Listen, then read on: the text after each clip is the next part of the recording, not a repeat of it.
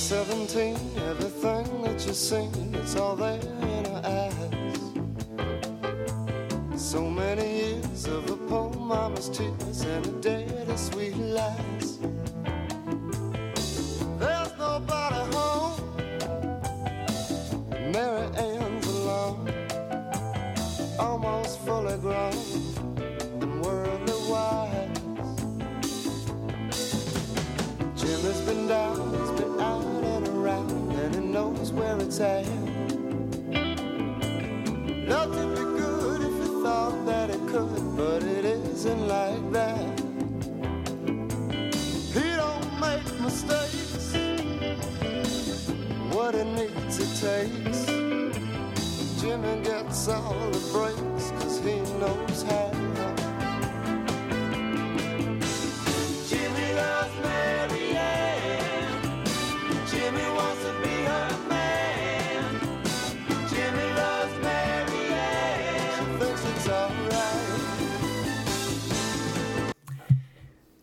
Podcast number 303 entitled Jimmy Loves Mary Ann. The reference is to the song you just heard, an excerpt of which, by Looking Glass. They are the group that had one great hit called Brandy, You're a Fine Girl, What a Good Wife You Would Make in the early 70s. And I've talked about the song before, but I love the sound, and I defy you to um, uh, come to a clear decision as to whether the lead singer in the video, the live video of them singing Brandy, which you'll find on YouTube, it's the one live video from that period of them.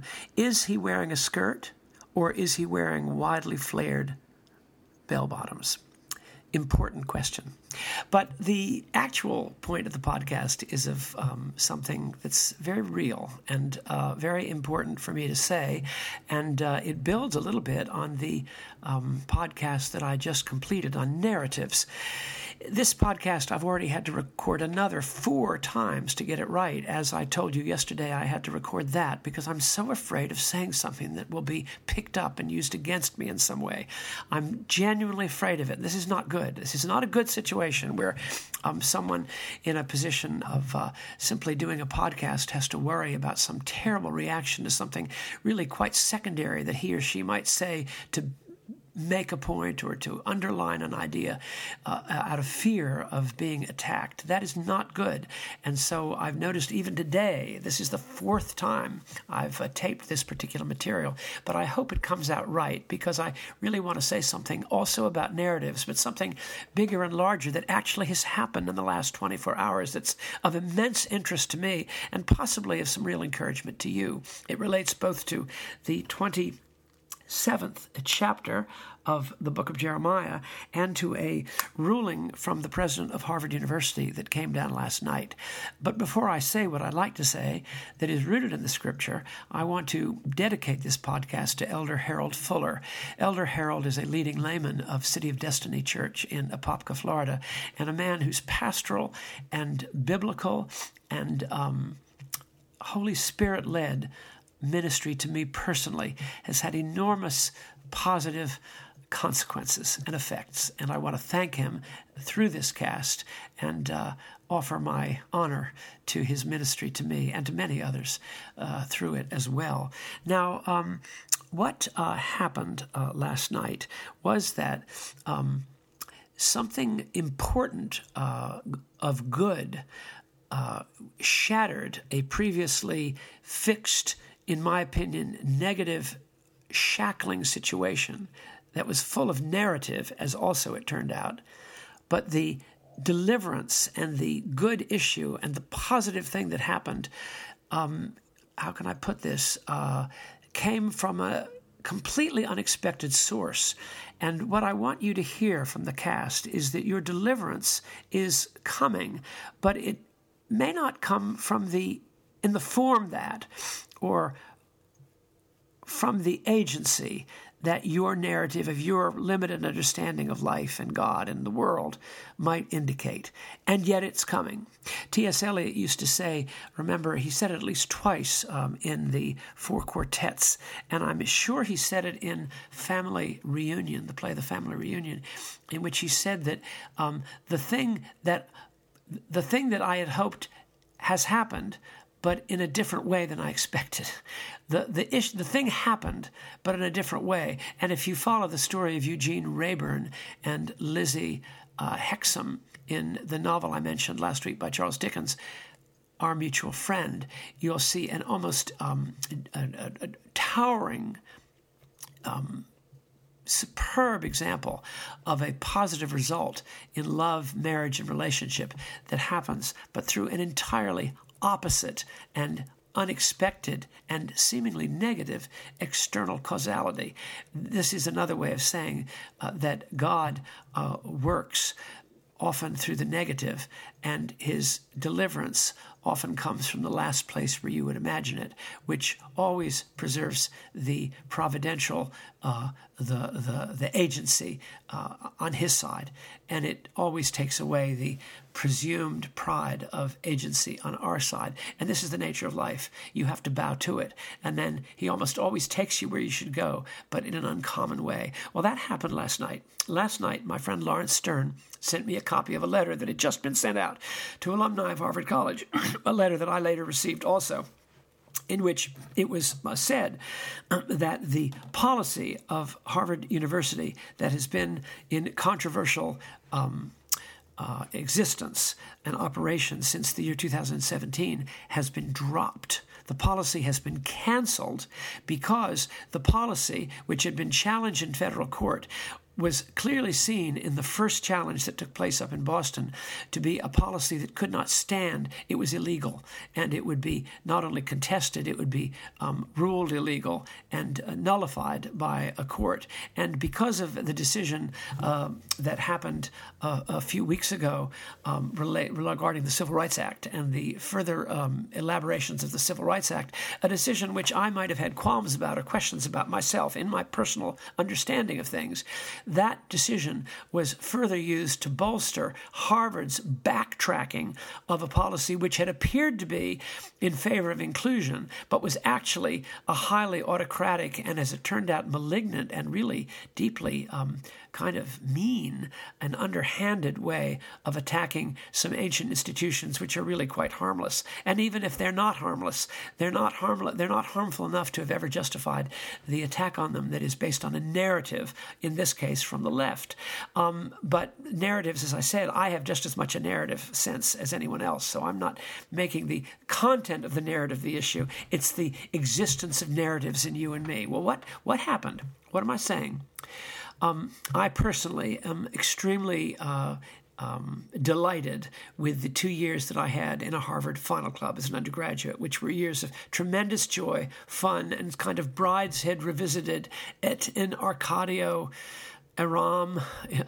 I was uh, happy, delighted, fun years with fellow undergraduates, and we had a blast, and lifelong friendships were solidified uh, and made delightful through shared and happy, somewhat carefree, it's a euphemism, uh, memories, but involving no crimes, only involving fun and humor, and um, in my particular organization, which was a final club. Now, Harvard comes along and, uh, on the basis of its uh, ideology, led particularly by uh, the president, last president, Drew Faust, and the dean of students, um, these two um, hated the final clubs. They said it. They, they made no they hated it for the associative feelings they had about them from the past, and they determined to wipe them out. And they put sanctions such that no undergraduate could join a final club and also be the president of a varsity sport or a candidate for a, a, a graduate scholarship, such as a Rhodes or a Marshall or a John Harvard scholarship, which are highly competitive and much regarded, and everybody wants them, including yours truly when I was there. Not a varsity sport, I might add, but the other. And so um, they hoped and succeeded uh, for a time in uh, destroying the pipeline of interested applicants for our single sex, as they call them, single gender organizations, which have been around for hundreds of years um, and were quite harmless And in fact, uh, I won't go into that, whether they're harmless or not. Um, it was a policy aimed to destroy these institutions based on a narrative, um, a narrative specifically about uh, they used sexual abuse charges, which proved to be false in every single case. Every single case. There was sexual abuse, but the sexual abuse and the crimes, the sexual crimes that occurred at Harvard College, took place in the dorms, in every case, in the houses, not in the final clubs that, that was proven. But be that as it may, the policy was working. And I had said to Mary, you know, there's almost no place we've ever been associated with now which has not gone tubular. Well, come to find out, last night, the final clubs have, uh, the policy has been rescinded, and the final clubs are now free again to simply exist. And they don't have any formal uh, connection to the university in any event, but they're now free to exist as what they have always been, uh, because the policy against them was judged to be illegal. Now, the uh, point being that I would never in a million years thought that the help to the final clubs would come from uh, the federal court uh, in the Massachusetts district, Boston district, uh, nor from the um, specifically from the Supreme Court ruling on discrimination two weeks ago. I would not have thought that they would come from that quarter because that quarter ideologically feels very much at one with the ideology of the leading spirits and official leaders of Harvard University, and yet our freedom has been wrought by um, what appears to be an alien ideology, or at least a uh, not very freeing ideology, or let's simply call it an ideology, whatever you want to say, an ideology. And um, we've been delivered, but from this, this standpoint of people who really hated us, but they've delivered us through these uh, through the the court decisions. Unbelievable. In other words, Cyrus has worked. Um, another the, the, the, answer has come from another source. Not only was my narrative about of defeat and total defeat because i couldn't see where any help was going to come um, because uh, drew faust had even written into the uh, into the laws that the new president of harvard could not could not uh, change the policy. This uh, sanctions policy which has now been understood to be illegal they put a binder on his tenure that he was simply he was not allowed to change it on his watch. Um, they bound him to a previous incumbent's um, ideological decision. And uh, yet now they had to change it because the policy was decided to be illegal and they dropped it. And so um, in Jeremiah 27, we have been learning that God has spoken through Jeremiah with a very uncommon message because um, he has been saying, Jeremiah is saying, God is going to have to deliver the children of Israel, not our ideas, not our ideas of fairness or equity or rightness. God alone can do it. And he's got to do it by which he will be the one to take the credit and be the energy, the instrument, not you. Because Hananiah, the false prophet, according to Jeremiah 27, had said, Behold, God will restore the uh, vessels of the temple which were taken away during the exile to Babylon, and he, very soon he will restore the uh, vessels and bring them back to Jerusalem. And um, Jeremiah violently and counterintuitively, in my view, humanly speaking, in the natural, attacked Hananiah for a false prophecy because he said what the Lord really says is as follows Thus says the Lord concerning the vessels say they shall be carried to Babylon and remain there until the day when I give attention to them, says the Lord. Then I will bring them back and restore them. In other words, they will not be brought back on your timetable, Hananiah, your sudden breakthrough, your idea of what is God's plan. They will be brought back on my timetable. I will be the one, and I will I will do it through the means by which I will work. I will choose those means. And he had completely, therefore, um, uh, said that the narrative of Hananiah, God will always meet his people's needs immediately, is too small. God is larger than that, and he has to do it his way for all sorts of reasons, primarily humility. And so when I got that letter last night from President Bacow, I said to myself, oh my gosh, he's answered my prayer, but he's done it through the Supreme Court ruling that I myself was uncomfortable with for other reasons. Give me a break. What does that say? God has answered a prayer to deliver this particular, to me, touching and delightful institution, which has its time yet to go. It shouldn't be closed. It, it's not ready to finish. And he has delivered us through the very through an agency which from which I never would have thought it would come. Good grief. Um, and uh, that's what I learned. And that's what I want you to hear. That he is going to deliver your marriage, but he's going to deliver it in a way that's not your way. He's going to deliver your particular, whatever it is, uh, but he's going to deliver it uh, according to his way, partly to keep you humble, to keep Paul humble, but also to give you hope, because that, that means that nothing is, is uh, uh, forever dead. I mean, I've had two, two, two churches of which I've been the rector, the pastor, the senior pastor, the rector, have folded over the years of, uh, or have uh, gone under, have become completely transformed institutionally and are no longer part of the church that I served, in the group that I served. Um, their buildings are there, but they have no connection with the organization that I thought would be there for hundreds of years, let alone a lasting legacy to Mary's and my um, gospel focus. And yet, what this says is that that could be renewed. God is not limited to my ideas about the uh, the um, inertia, the downward inertia of institutions. He could even revive a denomination. it's hard. You have to be prepared to, to, to, to let God, to get God, to, to leave it in your mind at least, to let God handle a problem which is beyond hope, humanly speaking. But nothing is beyond hope because He'll use the agency which He chooses to use. And that's true of your marriage, that's true of your child.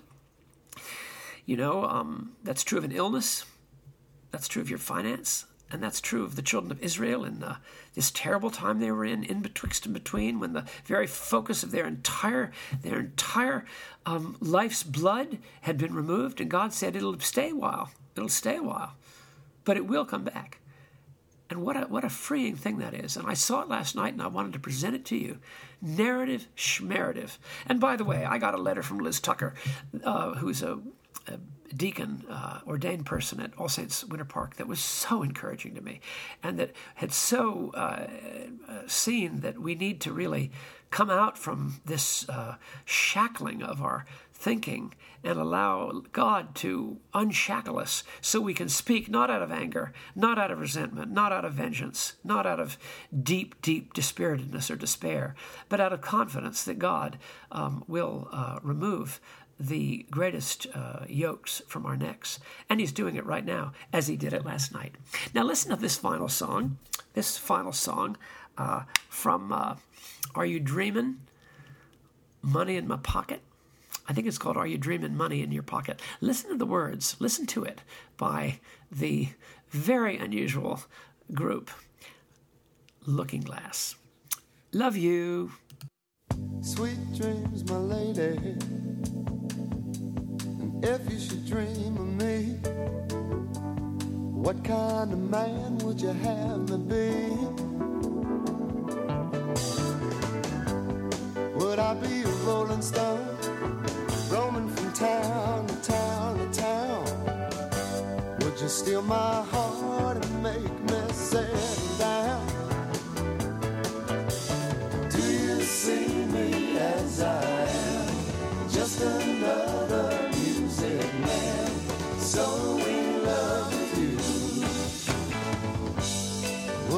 a movie star with a fancy car and a pretty face?